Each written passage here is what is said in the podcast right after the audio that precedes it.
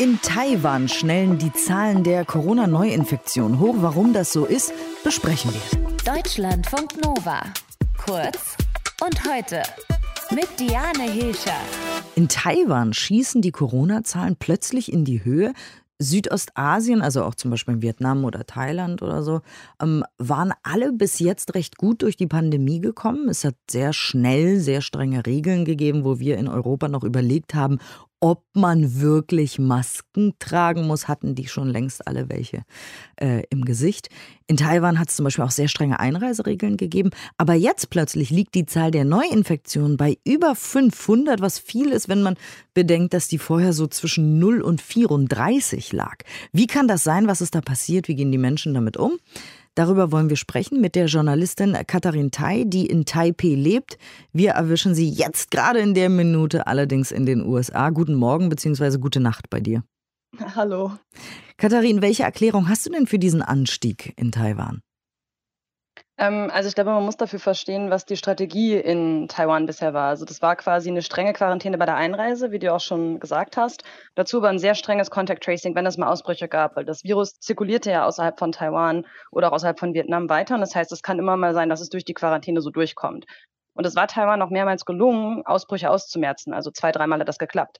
Aber das Problem ist eben, dass jedes Mal, wenn es irgendwelche Lücken im Quarantänesystem gibt, kann das ähm, Virus eben wieder reinkommen. Und dieses Mal war das Virus eben schneller, als die Behörden es wieder unter Kontrolle bringen konnten.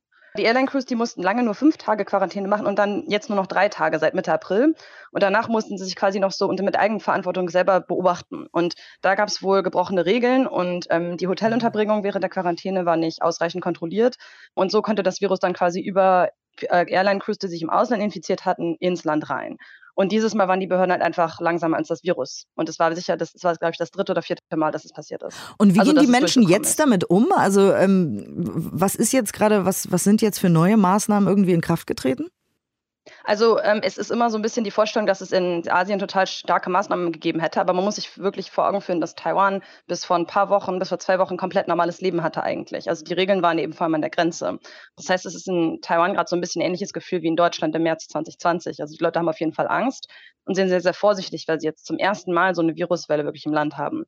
Und deswegen gibt es so eine Art freiwilligen Halblockdown. Also die, es gibt offizielle Regeln, aber die Leute gehen oft über die Maßnahmen hinaus. Zum Beispiel, indem sie Geschäfte, die eigentlich aufbleiben könnten, die sind geschlossen.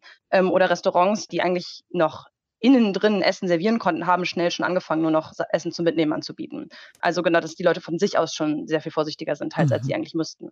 Und was tut die Regierung? Also wie sieht es da aus? Wir in Deutschland 2020 hatten natürlich zum Beispiel keine Tests oder keine Impfungen oder so. Also ähm, gibt es da schon die Infrastruktur, direkt zu reagieren?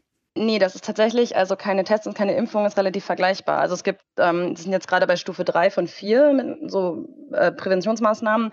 Das heißt, es sind Sachen, die wir aus Deutschland kennen. Also Beschränkung von Treffen, es gibt überall Maskenpflicht. Die Maskenpflicht ist strenger als in Deutschland. Und jetzt gab es in den letzten Tagen immer noch weitere Verschärfungen. So, es jetzt die Schulen zu, sind jetzt nur noch online.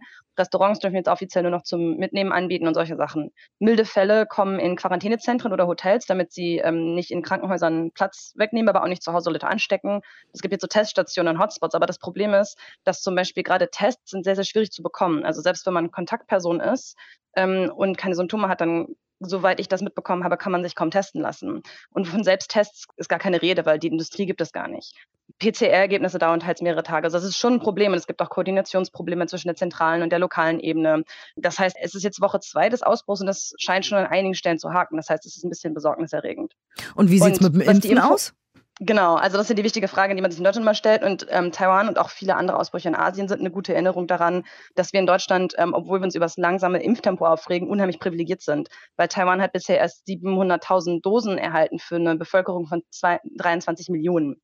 Das heißt, die haben gar nicht genug Dosen, mit denen sie schnell impfen könnten, selbst wenn sie wollten. Um, ähm, und das heißt, Impfungen, ähm, das soll jetzt bisschen, da sollen jetzt neue Lieferungen kommen in der nahen Zukunft, aber das ist nichts, was das Problem kurzfristig lösen wird. Dankeschön für die Einschätzung, äh, Katharin Tai. Sie lebt in Taipei. Wir haben mit ihr darüber gesprochen, was in Taiwan los ist, weil da plötzlich die Corona-Neuinfektionen in die Höhe geschnellt sind. Deutschlandfunk Nova. Kurz und heute.